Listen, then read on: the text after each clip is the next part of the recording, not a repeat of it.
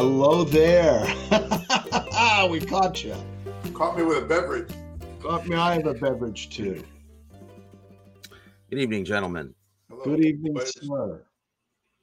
Here we are to talk about the latest Supreme Court nominee, the Magic Christian. Oh, wait a minute. That's not what we're talking about tonight. We're talking about the film The Magic. Movie The Magic Christian. That's right. I get confused so easily. So, I um, I- I'm taking ownership of the fact that this was this was a film that I recommended we watch. I hadn't. I, I it's it's it's been a, a, a kind of cult favorite of mine for most of my life. Uh, I hadn't seen it probably in about 15 years, and I'm dying to hear what you guys thought of it. And feel free to be as critical as you want because I, I have no sense of protection about it. I just have deep affection. Well, I when you brought it up, when you suggested it, I actually remembered very fondly watching pieces of it with you probably when I was around 12 years old and Yeah. laughing my ass off at, at certain things. Um, so I went into it with all these incredibly fond memories. Um, Tony's even through the glasses, I can hear, I can see Tony looking at both of us like, dudes, dudes, we got to give background, we got to give context before we start You know, I'm I'm It- freaking out. I, I, I have there are protocols, but I'm Yeah, happy to you know. critical discussion of the movie without going into the background and the pedigree and the history. just, you know, in the off chance somebody's watching and they're lost and confused and they need a little help. Well, I can I guarantee you that if somebody is watching this show, they are lost, confused, Mhm. and they need a little help. Um, Take I- it away, Heinz. I sent you a uh, I- sent you an email with the poster of it. I don't know if you want to Oh, show you it. did. Sure. I don't have any. I didn't rip anything, but um, I uh, I just think the poster says a lot. You know, it's uh, it it really does frame this the right way. Ah, Um, we're talking about the Magic Christian from 1969, uh, directed by Joe McGrath, and written by uh, the man who inspired my glasses today, Mr. Terry Southern, um, an icon, uh, a cult icon whose status is, is still growing. I think it's safe to say, like he's still Terry Southern is still kind of like too hip to be even that well known. Like he's still kind of underground. It's unbelievable. Uh, anyway, this movie stars Peter Sellers and Ringo Starr, and a lot of other people, including Yul Brynner, um, Spike Milligan, uh, Graham Chapman, and John Cleese notably appear in it. Roll. John Cleese, John Cleese wrote the scenes that he appears in. Uh, I didn't, I didn't know that until this viewing. He and Graham Chapman, I guess, were brought in uh, for uh, doing a, a final co- comedic polish on it after about 12 separate drafts had been written already. which I hear uh I hear Peter Sellers was very competitive with Cleese and cut a lot of his stuff because Wow. yes, he was thought he was funnier than him and was very upset. And and Well, I- actually I thought he had brought them in. he may have, but at the end of the at the end of the day, he just thought he was too funny and Huh. was pissed off. there's um. Man, that's a great poster. Yeah. So this this is based on Ter- for those of you out there who don't know who Terry Southern is. This movie is kind of best explained by explaining who he is. This is based on a novel that he wrote in 19 uh in the 19 like early 1950s or yeah, I think in the early 50s. Uh same title. Um and he was became a, a cult figure uh on the scene. He was a beloved beloved author of the kind of counterculture movement um, and New was attached to a lot of the beat guys and and uh, uh, the beat poets and Ginsberg and people like that.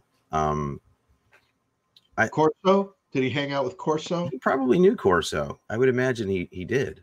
I, I had Um, Corso a couple. and and this movie is like a uh, I would say it's you know the the, the plot is simply uh, uh, about a uh, a very rich man, the richest man in the world, played by Peter Sellers, who uh, suddenly, on a whim, adopts a fully grown man who is played by Ringo Starr, who he meets in the park. He's a homeless man that he meets in the park, and he adopts him in the very beginning of the movie. We never really find out why he chooses Ringo, but he feels to have some kind of connection to him. None of this appears in the book, by the way. This is all just the movie. There's no uh, there's no Youngman Grand in the in the book. I love that the movie uh, that that it doesn't even really like even the even they don't really give a shit about how No. all that happens. It's No, they don't. They blow right by it. There's there's playing over the whole thing. It's like a montage. Yeah. Yeah. one of the most important relationships in the film is established. They don't give a crap about it at all. He's just No. walking the park and everything is kind of dubbed from a, from a long telephoto lens. Yeah, and there's a lot of dialogue, and you can't understand a word of it. You Yeah. can't hear any of it And the, because next, and the next thing you know, he has a son, and it's it's a grown Ringo who immediately starts calling him dad everywhere. Right.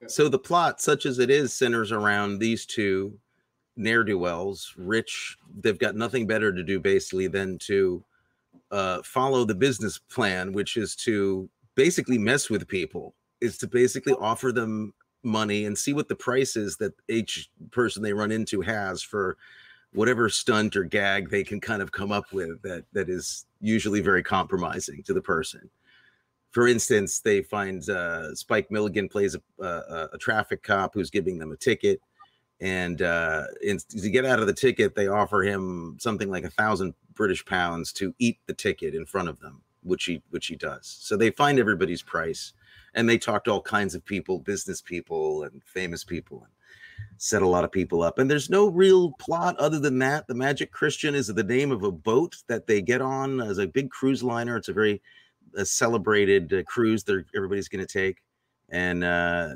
they get on that about an hour and 10 minutes into the movie into an hour and a half movie you don't really know what the, the magic christian is almost until then it's it's it's it's quite something.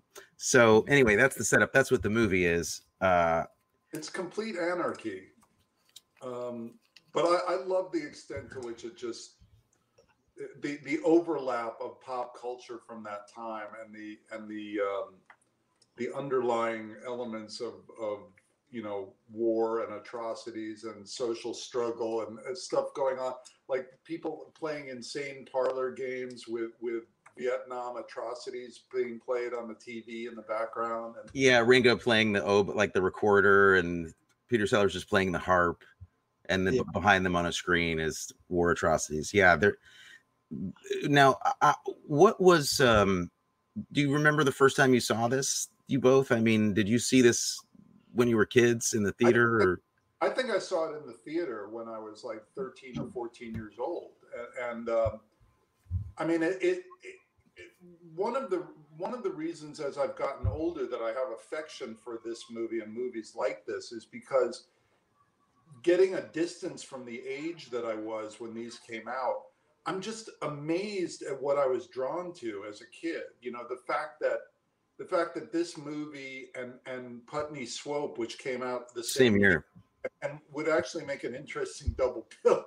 With this well they're very similar i mean they're very very similar in many Yeah. ways Yeah. It's like how how- you know what would the counterculture heroes do if they suddenly had you know uh, infinite funds and power to to turn everything on its head, and um, and I, I was I at 13 years of age I was really drawn to these kinds of comedies. I I, I, I just loved them, and and uh, and this was one of those. And the fact that Ringo was in it, you know, at at, at my age then, it was that in and of itself was uh, an attraction because I was such an insane Beatles fan. Um, but and, and, a, and a Peter Sellers fan for that matter. But I remember just laughing hysterically with you when you showed me the uh, the pheasant hunting scene uh, or the duck hunting scene and laughing at the not, nothing like a good clean kill, hey Henry? After they've just he's blown the ducks out of the sky with a howitzer. it's kind of constructed in some ways i mean there's a lot of movies that we'll probably mention that it that it's reminiscent of because it, it, it is in a classification of film. There are films like this movie, but it's very early. It's a very early example of this kind of movie. It's it's pretty early, but I mean, if you if movies like eh, the Kentucky Fried Movie as an American example from the 70s that's this it's the same vein. It's it's it, it, there's a there's main characters but there's no there's just vignettes. And uh, oftentimes they include new characters that you've never met. So there's something that feels kind of like it's sketch sketches put together. And some of them are sketches that were put together um i uh I, you know, I my, shall I start with with the with these with I mean, I I I also have a lot of affection for this movie, but I I I, I feel like um the only per the, the most essential person involved who who needed to be an anarchist wasn't an anarchist, and that was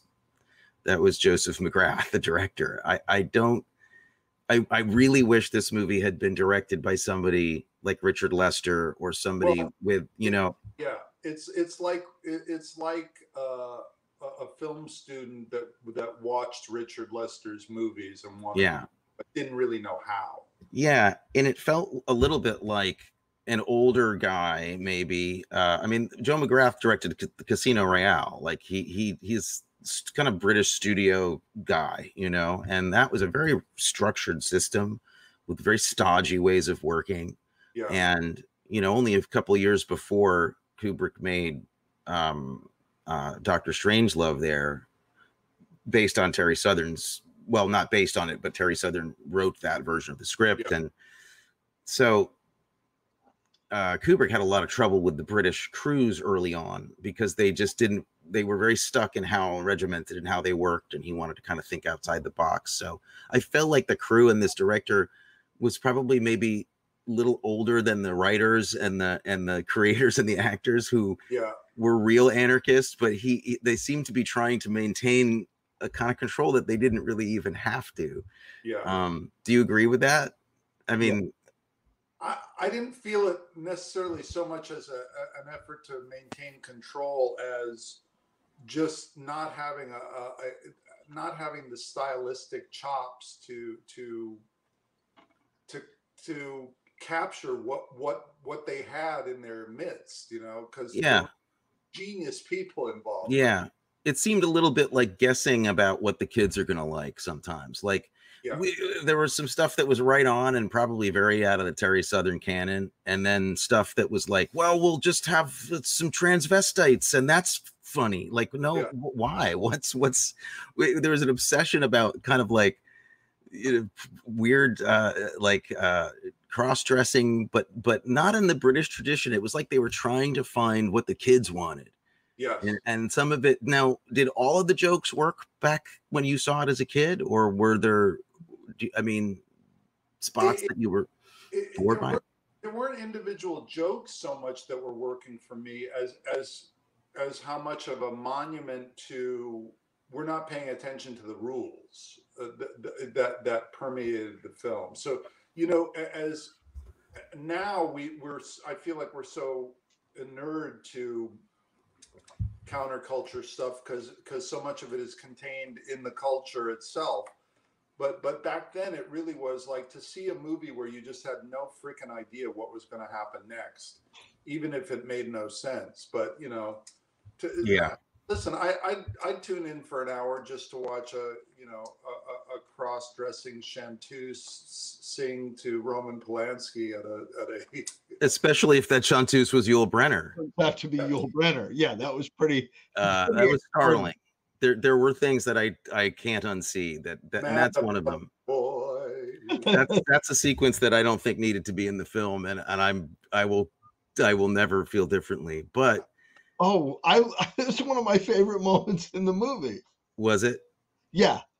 Okay, we have a very different view of, of this movie. I, I, I, love when they when they early on in the film when they go to see the production of Hamlet and they kind of fight their way to their seats and, and Act Three has begun, and, and Laurence Harvey comes up to uh, to begin the, the soliloquy and he goes, "To be," and Ringo says, I've seen it.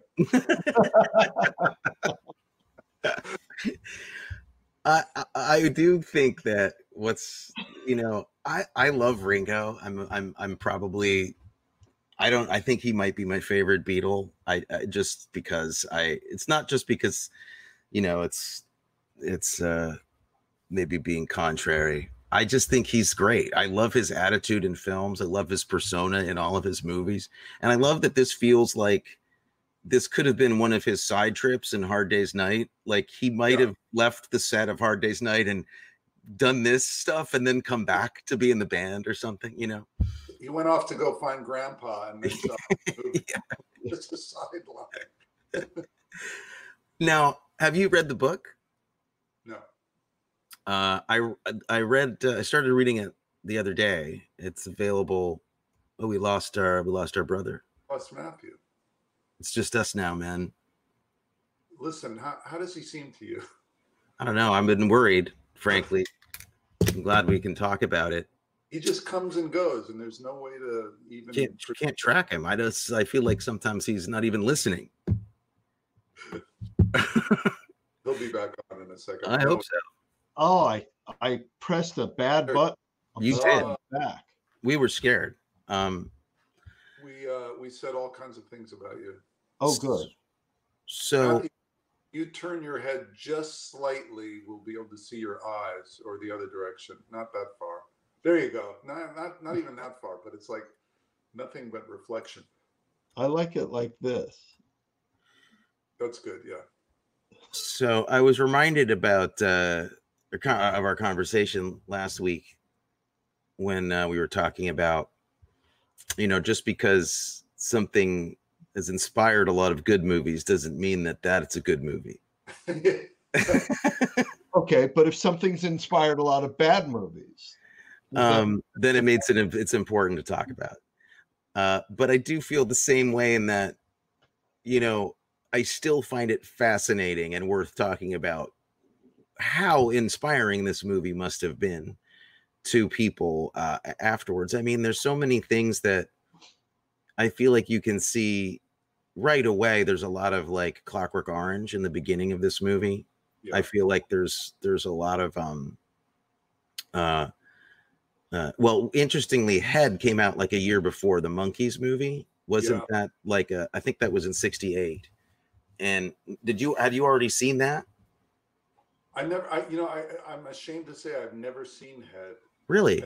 This comes from somebody that had the poster of Head in his bedroom at, at that time.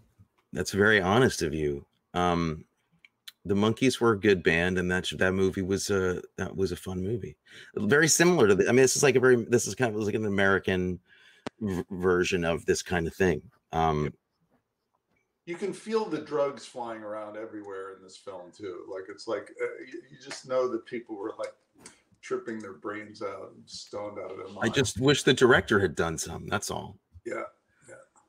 There's some great. I love some of the great. There, there, there's just some wonderful lines in it. I, I love. Uh, I love, uh, or just the phrase when uh, when Peter Sellers is addressing the board of directors on the on the train, and I love the train reveal. I love it's fantastic. They, I love that they play that whole scene in that in that boardroom. yeah, train comes to a stop, you realize they've been on a train the whole time. Yeah. But, but at one point, um, at one point, Peter Sellers uh, uses the phrase "common Zen savvy." Okay, I just that was actually cool because that kind of corporate nonsense, like you know, aphorism stuff, art of war crap. I thought yeah. came in a lot later. So this was like very cutting edge about how modern boardrooms were run by modern hip guys. I, I mean, there are there there. I was I was saying before, actually when Matthew disappeared, and I still don't know why you left, and I'm concerned. I, I'm concerned since the news from this morning. Anytime anybody leaves a Zoom call, I get nervous. I think so it's I, tonight we all need to stand up just to demonstrate. I think it's not too much to ask just to not disappear onto another call and come back. okay.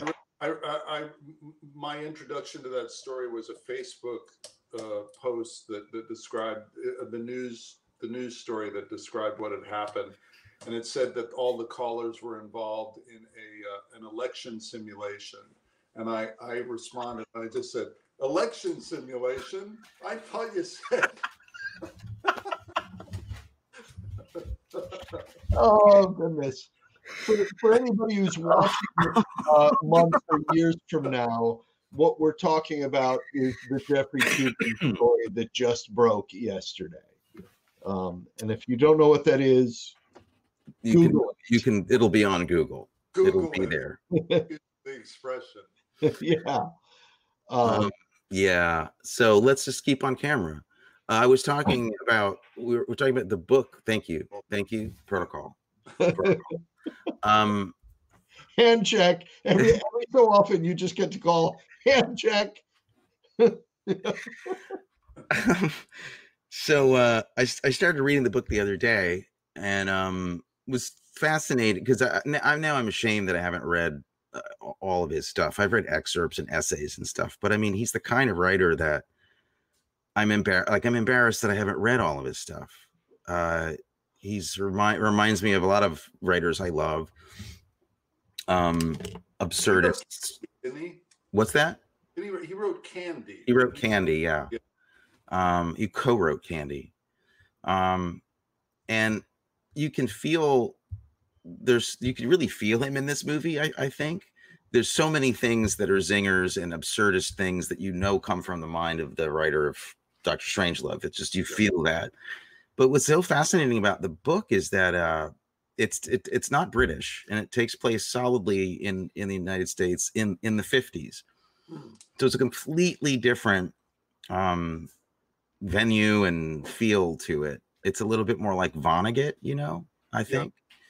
Um and he's the kind of guy in the book that you'd i feel like you'd cast you know uh john huston in it in the book you know uh that kind of american you know businessman cunning maybe completely out of his mind Yes. um, so I just thought it was fascinating to trans, you know, how they transplanted it to London, and I knew it was because Peter Sellers was a big fan of the book and he loved the book, and apparently, um, I think this was the book that made Kubrick hire Terry Southern to work on Strangelove. Peter Hmm. Sellers gave it to him before they were working on the movie. They met, and Kubrick loved it, and I think that helped them figure out he wanted to make a comedy out of it too. Um, for a film that is this hand-fistedly directed and and in spite of how much great stuff there is in it it, it, there is there are times where it's going like jesus christ like and and you know that a lot of the fixes and the stuff that's weird in it was stuff that they had to arrive at in the editing room too Right. My feeling was that they just didn't get the footage that they need they yeah, need for for any kind of traditional approach to some of the scenes um, it is amazing like how many geniuses intersect in this movie like yeah. you know Geoffrey Unsworth. yeah uh, uh, uh, um, paul mccartney writing songs for the film. The ringo involved with it badfinger recording that song. Uh, uh, and and some of the people we've mentioned you know you, you- you know Yul, Yul Brynner and and uh, Richard Attenborough. yeah, Richard Attenborough, Patrick Cargill, who who um, who plays the um, the um, or Cargill, I don't know how you pronounce it, but but he played the, um, The- excuse me, the auction, the the leader of the auction Yes. when the when the finger comes up and point pokes him in the nose. And but but uh, I remember actually meeting him and being around him because he was in uh, he was in Dad's version of Inspector Clouseau. Oh, interesting. Yeah, Okay. um, and um, I don't know. I loved I, and I love seeing Graham Chapman show up. He Graham was Cha- un- yeah.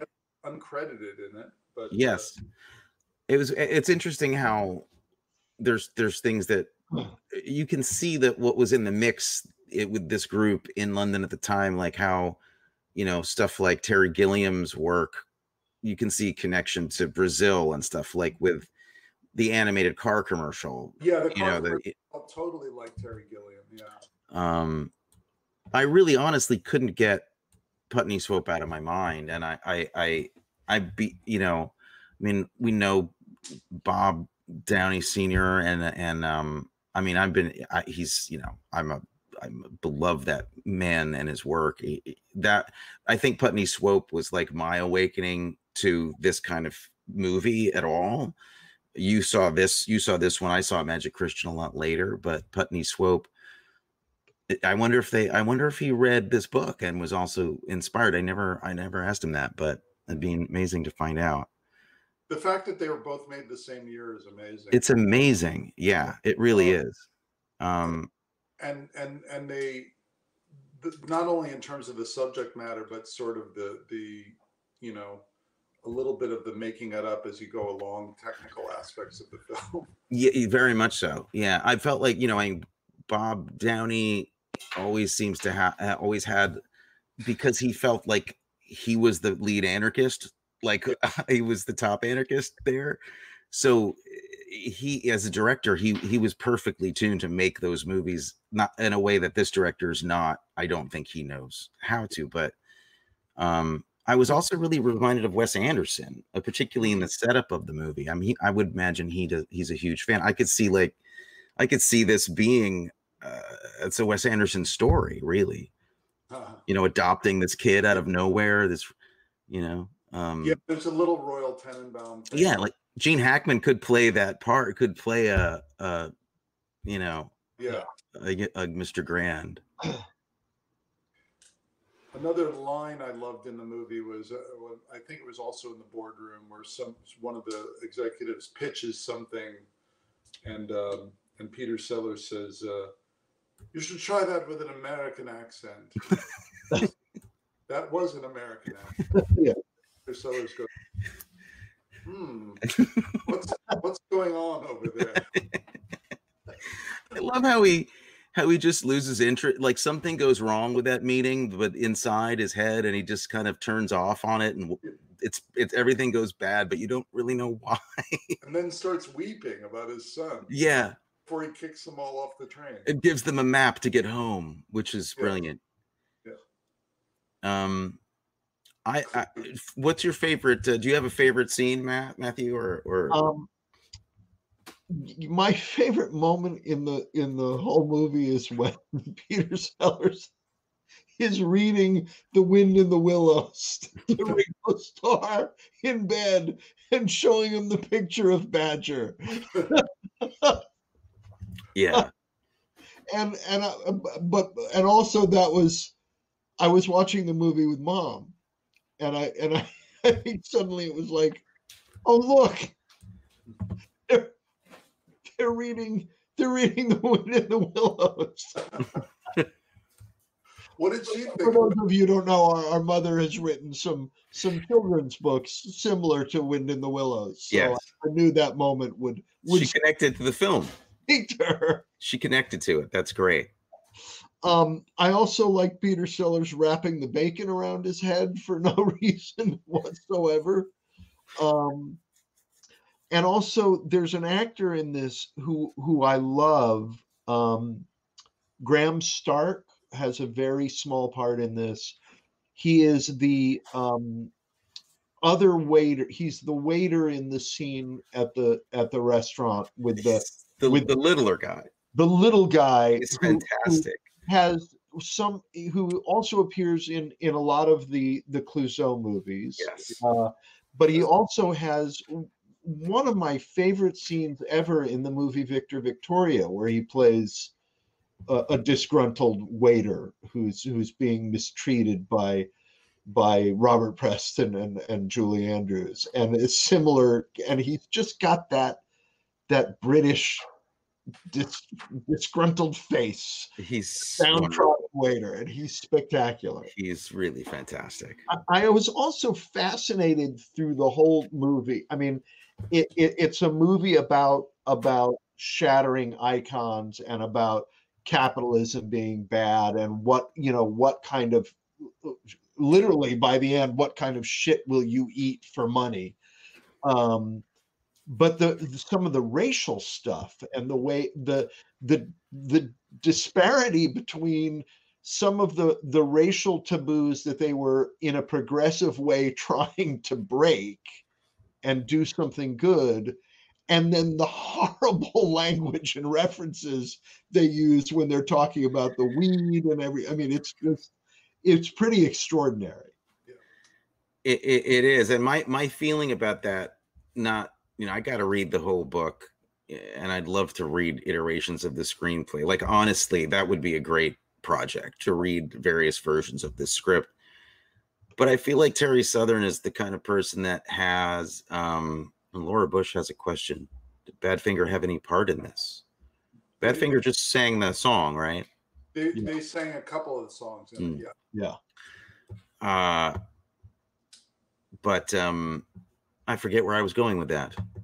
I, I totally got sidetracked by Badfinger. we were talking about the racial stuff and Oh yeah, that Terry Southern. I feel like if Terry Southern had had the kind of control over it that maybe he'd like to have had, those that kind of humor would have worked in the like.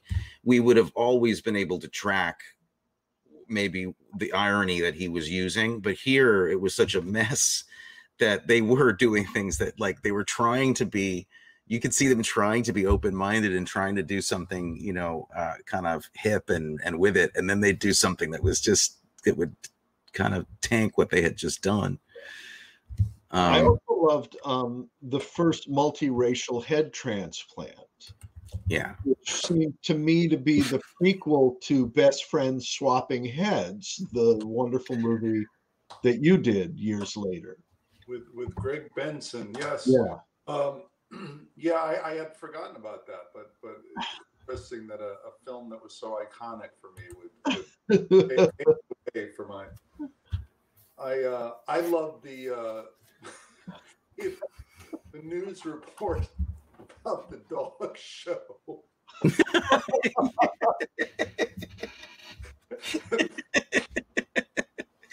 yeah. The guy from Africa He's bring- it's a, actually a, like a lion. Yeah, Yeah. jaguar. Do you have a, do you have a do either of you have a favorite line? Because I have a favorite line in the whole movie. I, I do. I have a few. I have a few things. I can't decide my favorite. I, my personal, the interchange that kills me, probably most is is the nipple. Is the nipple exchange? Is when he says, "Do you believe that that words have a I forget how he sets it up. Corruptive influence on people. Yeah. And Peter Sellers says, "I don't know," and he turns to his aunt and he goes, "Nipple," and he, looks, he goes, no discernible no discernible physical change i just thought that was incredible um and then cleese has a line that john i my personal favorite sequence i think is the auction sequence i think that is pro- one of the better uh constructed parts of the movie somehow and i think so- cleese is so Python. very Python. Yeah. You can feel Cleese's influence on the writing, and Cleese is really funny in it. Holding his own with Peter Sellers. I mean, he must have been nervous. He's a very young guy working with Peter Sellers. Must have been quite a day for him, actually. But he's hysterical in it, and um, he has a line where first he's very snobby, and he he doesn't want, he doesn't think that Peter Sellers has money, and he's not going to talk to him, and then. Peter Sellers says, "Well, I, I'm going to supersede all of these offers at Sotheby's and say thirty thousand pounds for this piece of work." And to- Cleese cho- chokes, and he realizes he's talking to a billionaire, and he he gets very obsequious. And um, Peter Sellers keeps calling this Rembrandt this French painting by these French people. and Cleese has a line where he goes, he's trying to be very polite about it, and he says, "Well, Rembrandt was in a sense Dutch."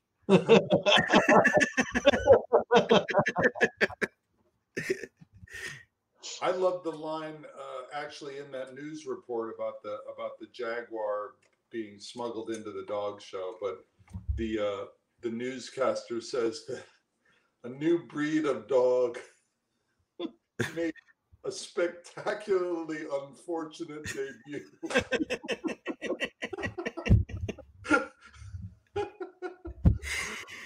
Yeah, you know, My favorite line was in the box at the boxing match when he says the crowd seems to be the announcer says the crowd seems to be sickened by the sight of no blood. I have that, I have that down too.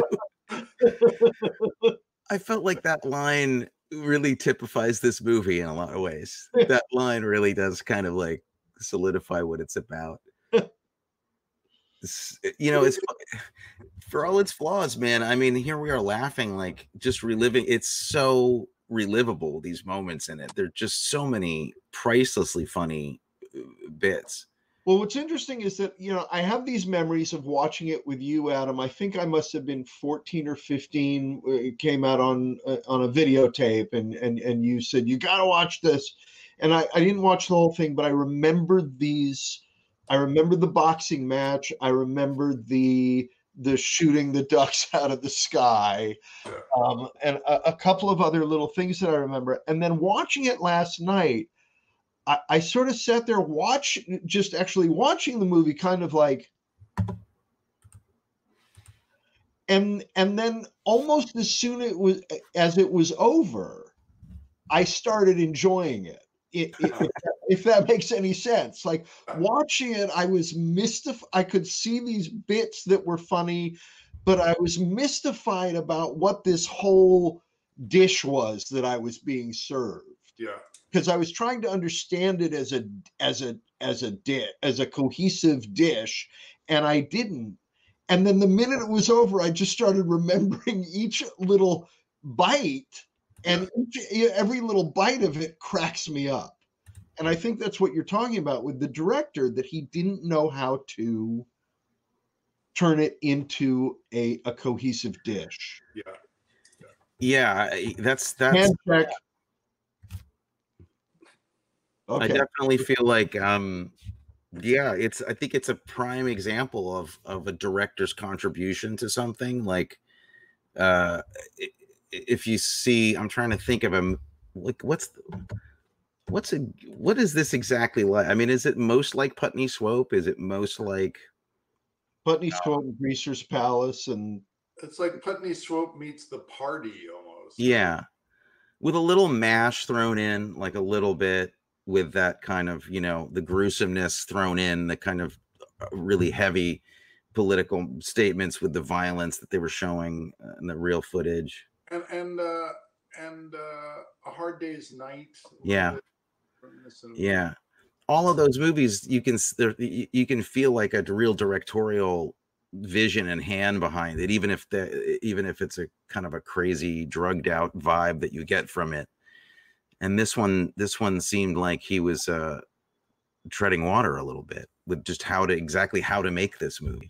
it's it's part of weirdly enough it's like it's part of what i have affection for the movie for is is some of the ineptness in it, it because with the passage of time it's just like they got all these unbelievably great people together and spent a fortune of money and, and a crew and, and devoted you know a year of their lives to do this thing it's Yeah. just, it's just a big stinky Yeah. ridiculous, but very funny mess you know? Yeah, truly, truly.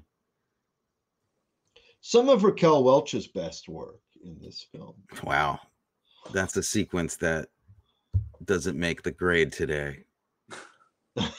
It's not really going to be in the new remake of this movie. you know, I don't think so.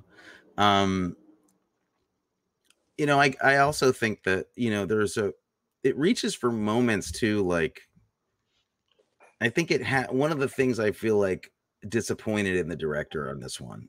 And I, I, I, I and I totally with you, Adam. Like there, I love the mess of it, and there's certain movies I love because they're a mess, you know. And it's like it doesn't totally work, but the, the that's kind of the magic of it sometimes. But I feel like he he almost pulled it together near the end where they have the um the big vat of manure and horse urine and, and Yeah. blood that they put the money in, right? Yeah. Which is is the first chapter in the Terry Southern book, by the Oh, way. really? Yeah, that's something that the main character does as a young man. That's one of the first things he does as a stunt Huh. in the 30s.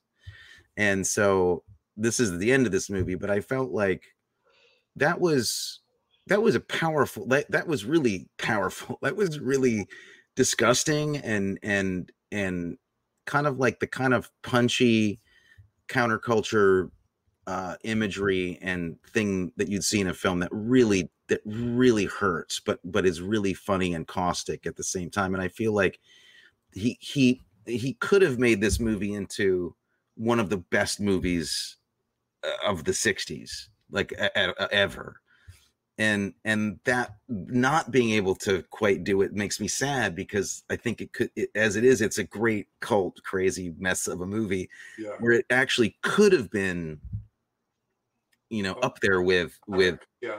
iconic stuff like like uh, you know uh, if it had, had a sure hand on it but but again like part of the part of the joy of it is i know i have movies like that where the fact that they're a mess is kind of what i love about them and and uh their shagginess kind of makes it makes them work you know Yeah.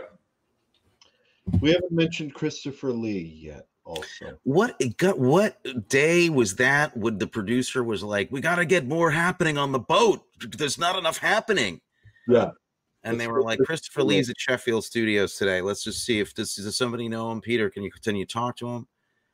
I mean, even he. I was actually sad for Christopher Lee in that in that because even he, I think, deserved more respect than just to be Mister Dracula, Mister Vampire eh, for two shots.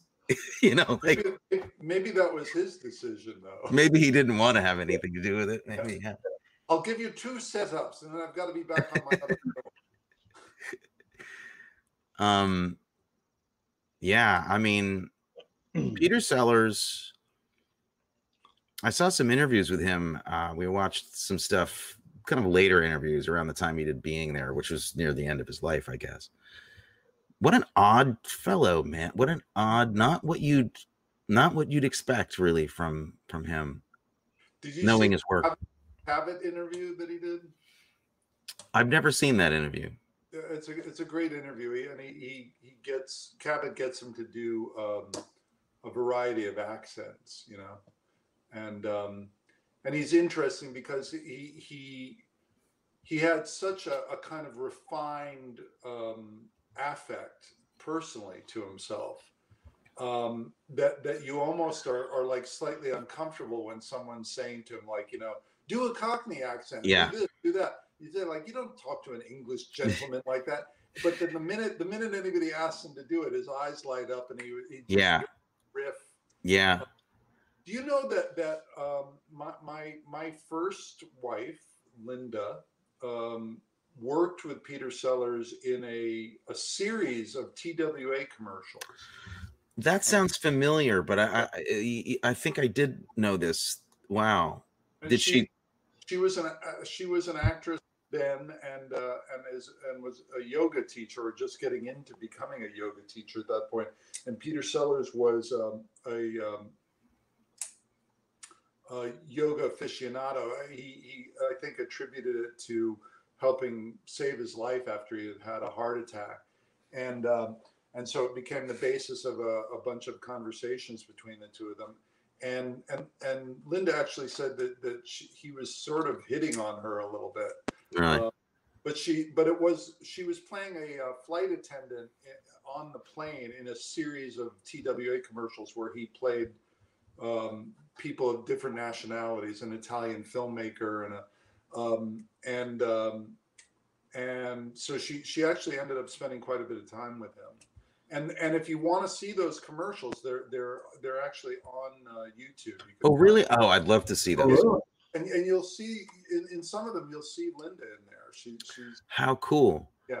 Oh my god, I didn't know these were available anywhere. Did she say uh other than him being a bit lechy what he was like? She didn't even describe him as all that lechy. I mean, uh, he, he he he wasn't creepy about it. Oh, okay. like sort of expressing his his interest, but uh, she actually said that he was charming, but but but odd. Yeah. That it, it was um, it, it was hard to know who the real person under there really was. It was everything was a little bit of a layered. Affect. Yeah. I've heard that about him. I've heard that he was uh kind of didn't know really who he was unless he was playing a character. Yeah. And then he was very comfortable, but outside that didn't really he was apparently a big loner, like didn't really didn't hang out with anybody. Um, sort of a Michael Michael Myers kind of vibe too. Who's Yeah, sort of, like hanging out with Mike. You're like, where's Mike? who is this guy? Like I, I don't get to know him at all. Yeah, Yeah. where's Mike? Yeah. being being there probably appealed to him for personal reasons as well as Yeah. artistic I would think. Um, I, you know, it's weird because like this, it, it, it, it's a, it's a hard movie to talk about, kind of, because it's like all the things that you want to talk about are stuff that you kind of just like, like let's show this clip and here's this line, and that, you know, um, Well, we don't no- have to talk about it. Nobody's paying us, so we can do whatever we we can talk about other things if we feel like okay, I I wasn't suggesting that, but I I'm open. Jeffrey Toobin. yeah, Jack.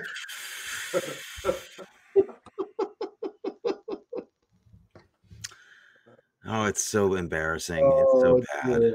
Oh boy. But you know, on the other side, there's Giuliani and a 15 year old girl. So you know, what do you? I, I- I'm interested to see that new Borat movie. I haven't heard about this. Oh, You really? this is the preview of the new Borat movie. A little clip got released of um they have this 15 year old girl interviewing Giuliani, and at the end of the interview, she flirts. Apparently, I haven't seen it, but apparently, she flirts with him and gets him to come back to her hotel room. Oh God Almighty! And he's putting he lies down on the bed and puts one of his hands down his pants. Now he's claiming that he was tucking in his shirt because it got messed up when they When were, you lie down on the bed. No, that's when what you happens when mic, something to do with taking the mic off or whatever. Well, he had to reach way down there to get the shirt adjusted. He was just adjusting his Lev Parnas. yeah, right. Oh, it's good times. Good times are coming. Oh Lord. Well, that's the that's one other thing I will say about this movie is that seeing you know what it was skewering and the there's a little montage at one point of, of what's on the news and it's it's just one uh, demonstration being cracked down on and heads being cracked open and, and water cannons being used on people and and uh, protests of the Vietnam War and and the the uh, the, the the Viet Cong suspect having his brains blown out. You just yeah, go, and and you know homophobia in the culture and all kinds of stuff they were addressing all, all, a lot of issues and and and it's just like you know that was 1969. It was like 60 years ago. What the? Not no, that's not true. It was 50 years ago. yeah And and, and what what what the fuck has changed? It's just like you know, it's all just the same. Not enough. Yeah, even ringo has not changed at all really true. he's very very similar to what he was then I like Ringo. i love ringo honestly like ringo without without irony like i i i, I genuinely enjoy his his work in movies like i think he's I love him in Hard Day's Night, Ringo's Sojourn, and that that's a big movie for me. I like Hard Day's Night is I've worshipped that movie, and and Richard Lester is an unsung. I mean, Soderbergh's definitely tried to hook that guy up, but he needs more love because he did a lot of stuff that didn't I get. Um, Screened uh, Robin and Marian for Michelle. She had never seen it. Oh. oh, uh, wow, that's uh That's a wonderful Lester movie. it's a, it's it's incredible. I mean, the Three Musketeers films are great, but if all he did was Hard Day's Night, you could kind of mic drop on that and be like, "Yeah, I changed cinema history forever. Good night. See you later." You know. Yeah. And he'd never made a film before. He'd been an advertising guy before that. he So basically created the music video. too. yeah, yes, all of that, just incredible, and um, and was part of it. Like you could tell he his taste was, you know, as as much a part of that as the as the Beatles were, or whoever, you know, was calling the shots from the record company. Um, Do you remember the interview I did with you uh, as D'Artagnan in, in the yes, years? Yeah. I remember. I do remember the mozzarella sword. I remember many many elements from that, and I remember. One of my favorite moments is when I, I asked you if, if, how you felt about Raquel working with Raquel Welch, Yes, and uh, and and you were so young that you didn't you didn't you were trying to wing it. You said like I uh, I really liked him, and I said no, no, no. It was, it's not a him. It's Raquel. It's the woman you you and, and you just hear me say you know the one with the and you're like oh yeah. um, I uh, yes, well, I was I was I was young. I was like 17 years old. I didn't know a lot. Uh, it's a mozzarella sword. ah, well, So you know, Magic Christian, Beatles, Ringo. Were you a Beatles fan, Matthew, or were you a Beatles fan because Adam was a Beatles fan? no, I I, I like the Beatles. so you're fan. not a Beatles fan. That's a that's that's the that's the way that a Beatles fan doesn't answer that question. Yeah, I'm a, Be- I'm a Beatles fan. What what do you what do you mean? Music? The Beatles rock band? Yeah, I like them. um Beatles, uh, yeah, the Beatles, the Dave Clark Five. I'm really into that whole scene. I just didn't know. I mean, you know, Conversation is over. what about the Cowsills? You left out the Cowsills.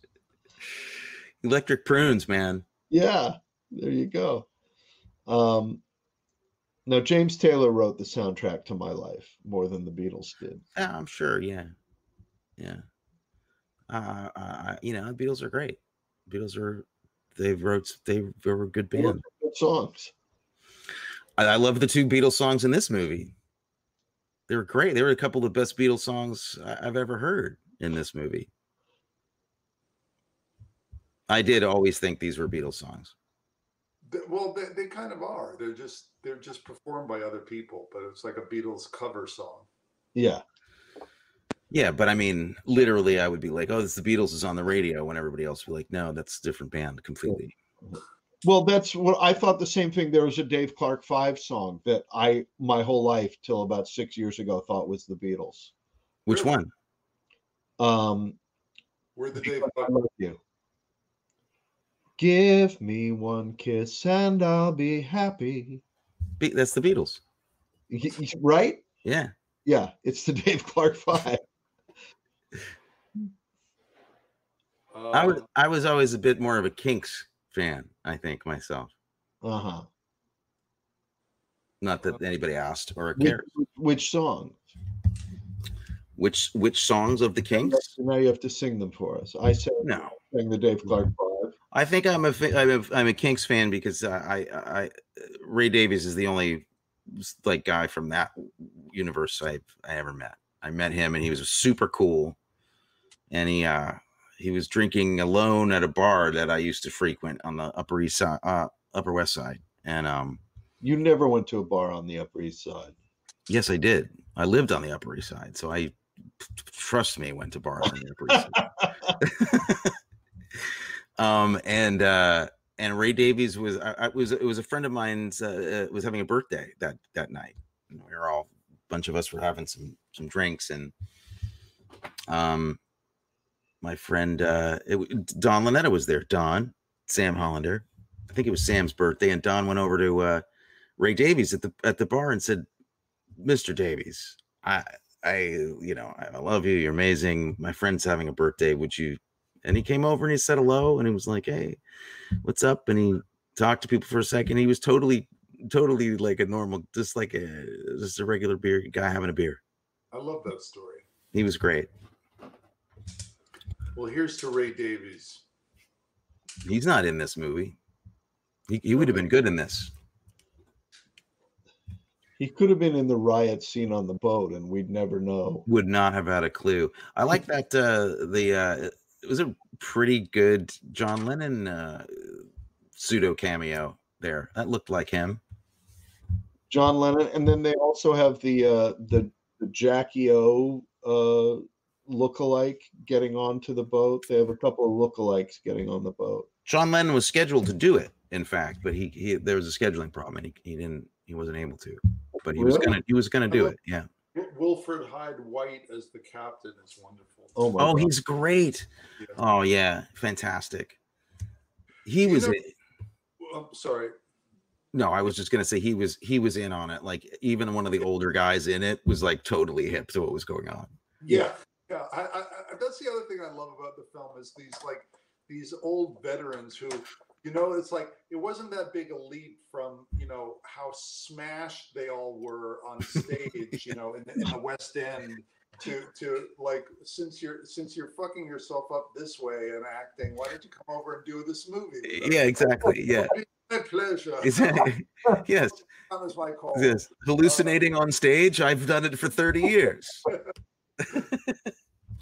One of the things about Ringo, I always felt uh, it was that he was the only one of the Beatles that always seemed to be walking around with a little sense of of uh, how lucky he, he was. Totally. Like, I, and, exactly. and he's never lost that. He's always seemed to have profound Yeah. gratitude for being in the right place at the right time. yeah. Because after all, like Paul McCartney, someone in an interview with, uh, I think it was McCartney, it may have been Lennon, but uh, they were they were asked interviewing him, and they said, you know, do you feel do you feel that Ringo Starr is the the best drummer in rock and roll? And the, and the answer was Ringo Starr isn't even the best drummer in the Beatles.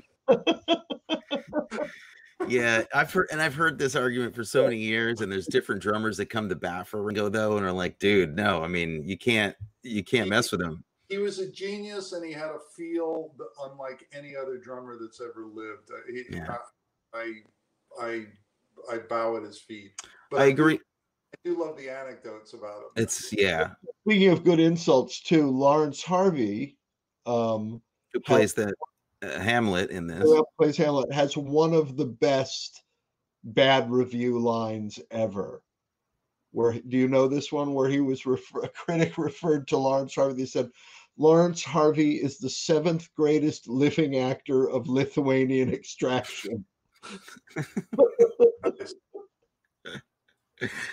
Uh, um Lawrence Harvey, who was other than Manchurian Candidate, I'm having trouble know like figuring out where I what movies I've seen him in. And wait, we have a serious question. What were the cultural effects of these types of black comedy on culture as we experienced it, intended or not? well, it's sort of what we've been talking about. I mean, it it it. it the- I, I don't know what kind of effect it had on on a societal level, but it it it it kind of for me it just defined um, a, a, sort of anti-establishment um, revolutionary attitude and, and anarchy um, at a at a time when when those qualities were suddenly becoming much more accepted and mainstream in, in American culture. Yeah, I mean I can't I wish I put that down. I, I- yeah, I mean, I think, I mean, it's it's it's hard to relate to it, I guess, in a way, in a time where we have, you know, access to all kinds of counterculture stuff at, at our fingertips online. It, it- back, you know, when we were growing up, uh, it, it took a, you know, it took a movie coming out for people to go, oh, I recognize that, and you'd find like-minded people around around a film uh, I think it had more impact then because there was less, there was less, you know, counterculture stuff that was actually being put out there for everybody to see. And it was, it, it may have been, um, you know, harder to come by some of the written material uh, that you know the the intelligentsia was all agreeing about. But when it came to like pop culture, to have these movies that were truly subversive, you know, say what you will about them, that that, that truly represented subverting the status quo and what we'd call the patriarchy today, even though there's plenty of patriarchy, I guess, in this movie. But uh, it, it, I just think because there was less stuff like it when it happened, it was more important. It felt more galvanizing, I would imagine. You know, um, I can also say that as a as a uh, as a 13 year old when this came out and seeing it that you know I had already grown up in a world where where at 13 I had seen you know I, I had seen Kennedy uh, uh, you know or lived through Kennedy being assassinated, Bobby Kennedy being assassinated, Martin Luther King being assassinated,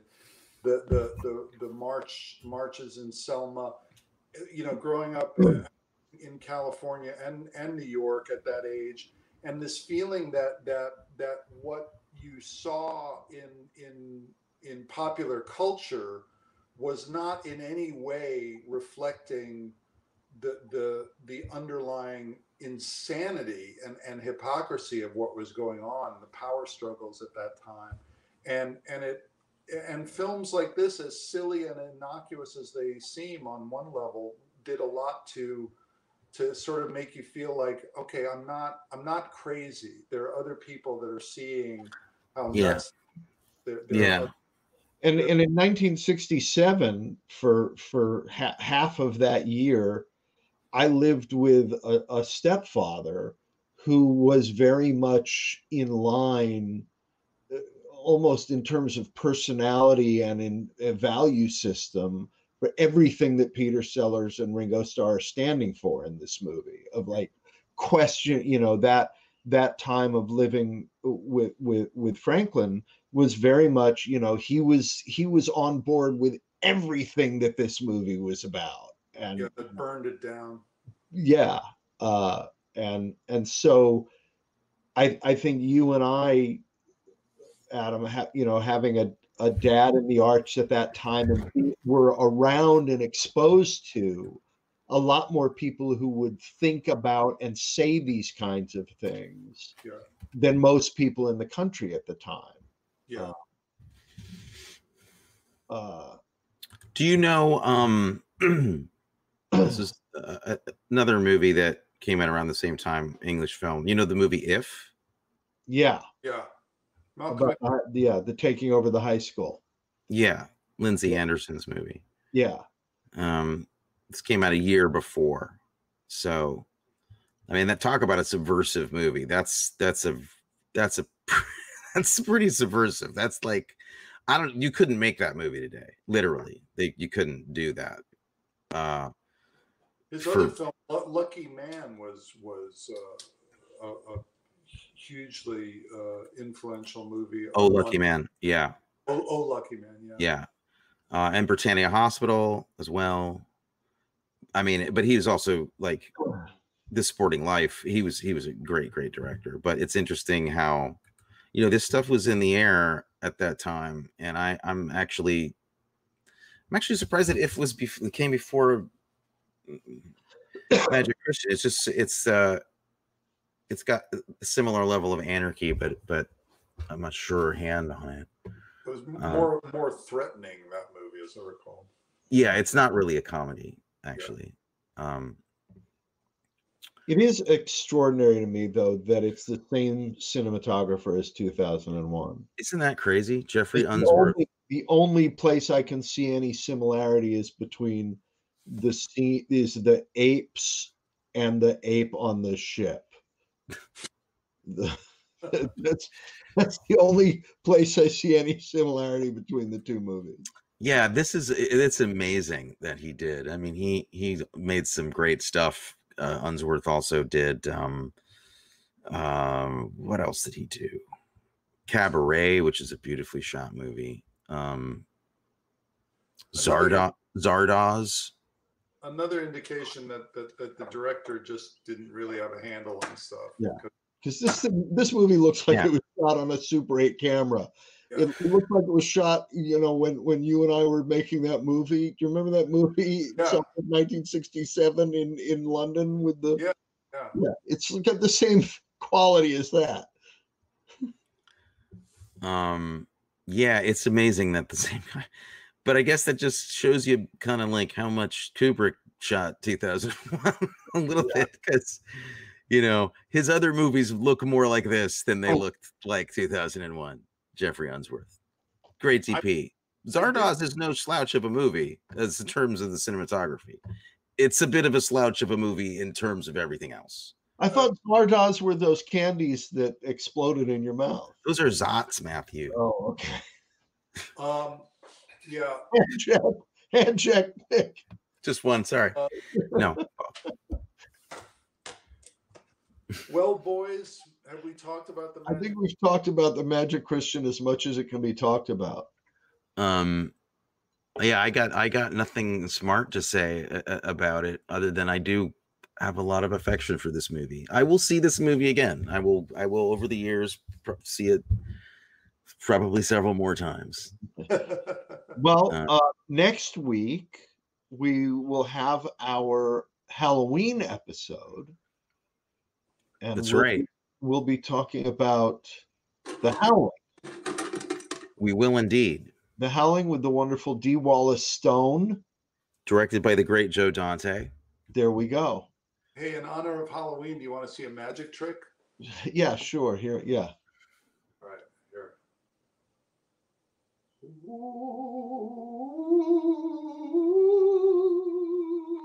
Oh, that's pretty good. Thank you. That's pretty good. Wow. I don't know how you you do split screen. Do you have a, like a you? I don't know how you do that. I, I have a team of guys up in the corner with uh, pulleys and and and, uh, and You just- monofil- monofilament. You're always experimenting and tinkering with movie stuff around the house. I love that. You're just building cameras and have teams of people working on shots and stuff. It's so cool. Hand check. All right. Well, uh, so next week, uh, The Howling. Uh, the Howling. Monday night on Creative Conversations at uh, 8 Eastern, 5 Pacific. I'm interviewing uh, my very good friend, author Heidi Master Giovanni, uh, author of uh, the Lala Pettibone Could series. you could you say her name? I just need to hear that name again clearly. Heidi Mastrogiovanni. Thank you. You're And- welcome. She's the author of the Lala Pettibones series. Lala Pettibones Act Two um, is the first in that series, and we'll be talking about that on Monday night. So uh, please come back and join us and subscribe to this channel if you haven't already, so you get notifications of our upcoming live streams. And come back uh, next Wednesday to talk about the Howling. What if we have shows that we want to talk about that we're doing Talk- after the show? Talk No, about I don't have any. But like if we did, we could talk If about you it. Right? did, you can talk about everything you're doing. Okay. Talk about what you're doing, Adam. What are you What are you doing? What are you cooking? What are you?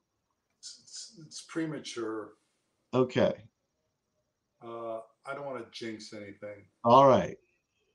Um, but it involves, you know, but Tony, you have something that just like went up that won an award somewhere, right? Or went into a festival.